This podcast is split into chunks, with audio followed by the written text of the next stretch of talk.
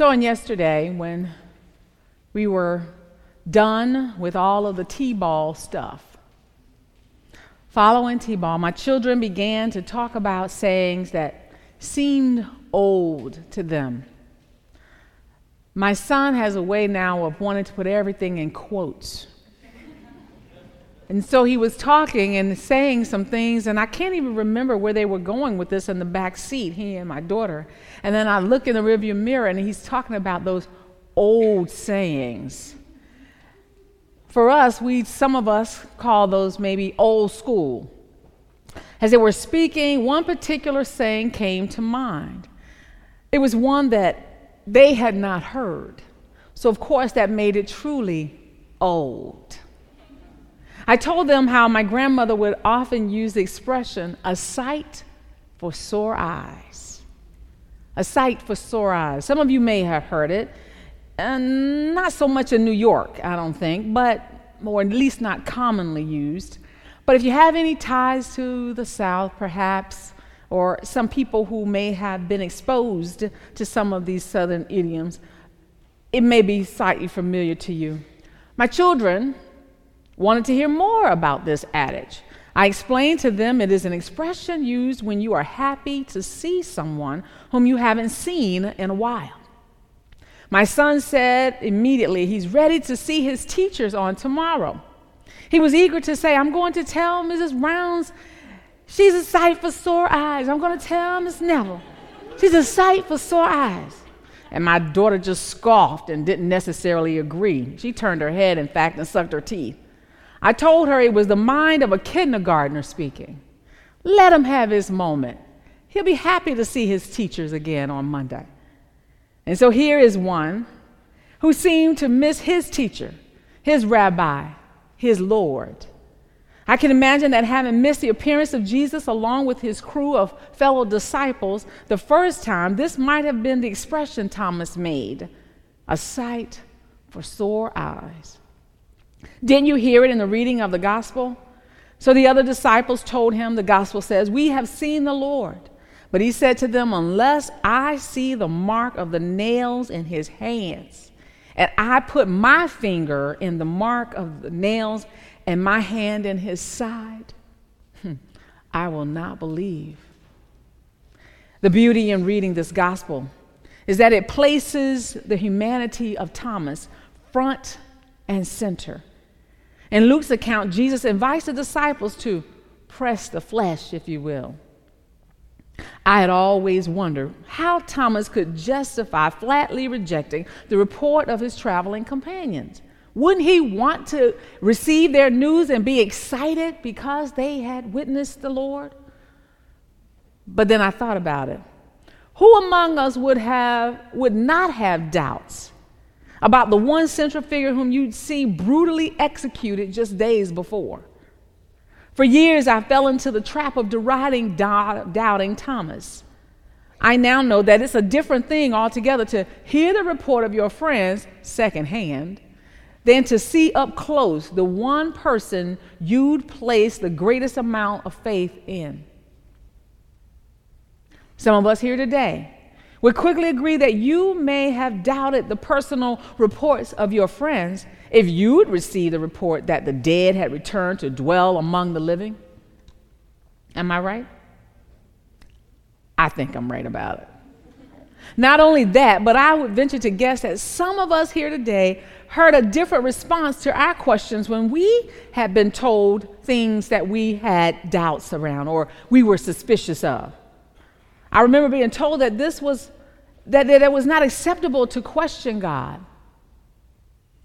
Conversely, my mother would say about any and every other kind of life event, How will you know if you don't ask questions? Asking the question. So the desire Thomas had for proof should not come as a total surprise to us. He was not one quick to be persuaded. He needed to see firsthand and not accept the vicarious experiences of others. He was not quick to believe everything he saw in the newspaper or read on Twitter.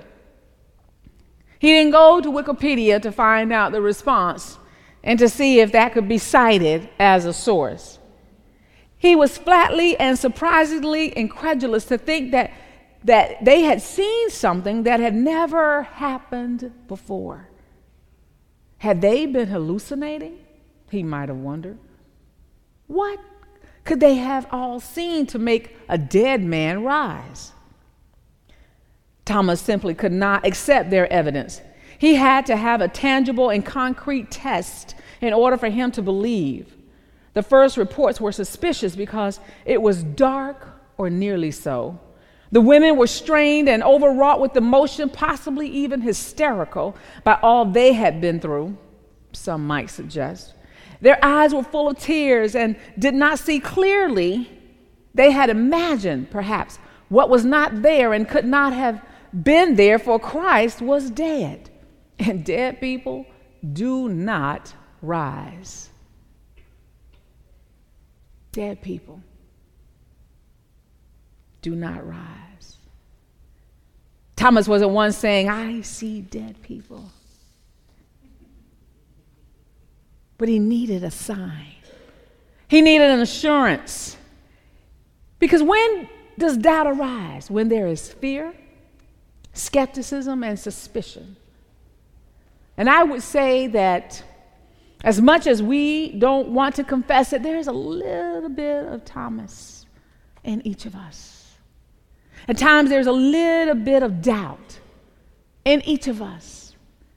Sometimes we hear it when a person experiences something tragic and then they have what we would call a crisis, of faith. It could take any number of things. You know, last week while we were in worship, around the world, Sri Lankans were worshiping, and it was Easter, and the bombings came, and nearly 300 died. You have some who would ask, How can there be a God when this happens to people? There's a little bit of doubt. And then you had the report of the three churches that burned in Louisiana before that, three historically black churches. And some thought we were over that. And so there's a little bit of doubt that comes back to us. And then yesterday was another synagogue attacked in California on the final day of Passover. Just enough to bring about a little bit of doubt. Just a little bit of doubt. And here is Jesus. Aside from his 10 closest friends, again, that special inner circle, Jesus shows that he is still with the people, with his people. And that's the assurance that I think we need when there are moments of doubt, moments of skepticism, moments of suspicion. There was, yes, an empty tomb. Then there were grave clothes. Then there were angels who were present. Then Jesus speaks to Mary. Then his appearance on the first day of the week. And now this revelation to Thomas. There's a whole lot that's happening in there that for some would raise just a little bit of doubt. But not only was this manifestation a surprise, for this reason alone, it was a sight for sore eyes. It was a sight for sore eyes. And yes, here it was that it shows us that there's not a prerequisite for faith through first-hand accounts only of Jesus. But that you might not only hear, but see in little ways as Jesus enters onto the scene for us in our time. What are other possible ways? What are ways that we might be refreshed by the presence of God today? Through the Son, through the Savior, our brother Jesus. A mother and father welcoming the birth of a child that they didn't know might be possible to have, but they'd prayed fervently for. And when that child arrives into the world, that child is a sight for sore eyes. Just as we had in the nine o'clock service, a family present to baptize their little one into the household of faith on any given day in any season is a sight for sore eyes. Why? Because we're claiming some for the Lord and giving them instruction they will need for life's journey. It would be a sight for sore eyes if we would never have to see children abused or harmed in any way again. That for God would be a sight for sore eyes. It would be a sight for sore eyes if God did not have to witness the people attacking each other for their religious beliefs, that no religious institution would be under attack. I'm sure that if we question our God, God would say that would be a sight for sore eyes. It would be a sight for sore eyes if we would pack out the annual benefit next week and shower the graduating families with encouragement and support. Why? Because that would say we believe in their journey. That would say that although we recognize that these are families who've had some hard experiences living at or below the federal poverty line, that that does not stop them in what God could do through their lives. That's a sight for sore eyes. It would be a sight for sore eyes if the church of Jesus Christ would be welcoming of all God's children, all of God's children. At one time, the conversation was about a black and white divide. Then it was a male female divide. Now, considering gay and straight, what has, what has the world done to the church of God? It would be a sight for sore eyes. If we could be the beloved community that Dr. King wrote about, it would be a sight for sore eyes if we just saw those who were the most marginalized and oppressed around us and among us to come into the house of faith, work with us to build the kingdom of God. Now that's a sight for sore eyes. Now it is time for us, for us, to bear witness to the living Christ. Blessed are those who have not seen, Jesus said, and yet have come to believe. That's what John has written about. That's what John in this gospel is telling us. And yes, Thomas may have been given the nickname Doubting Thomas, but it truly has less to do with Thomas and more to do with Jesus.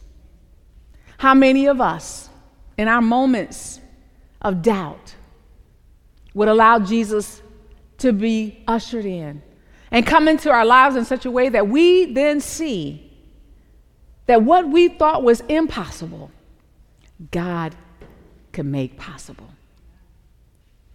That's what happens for those who believe through Jesus Christ our Lord. Amen.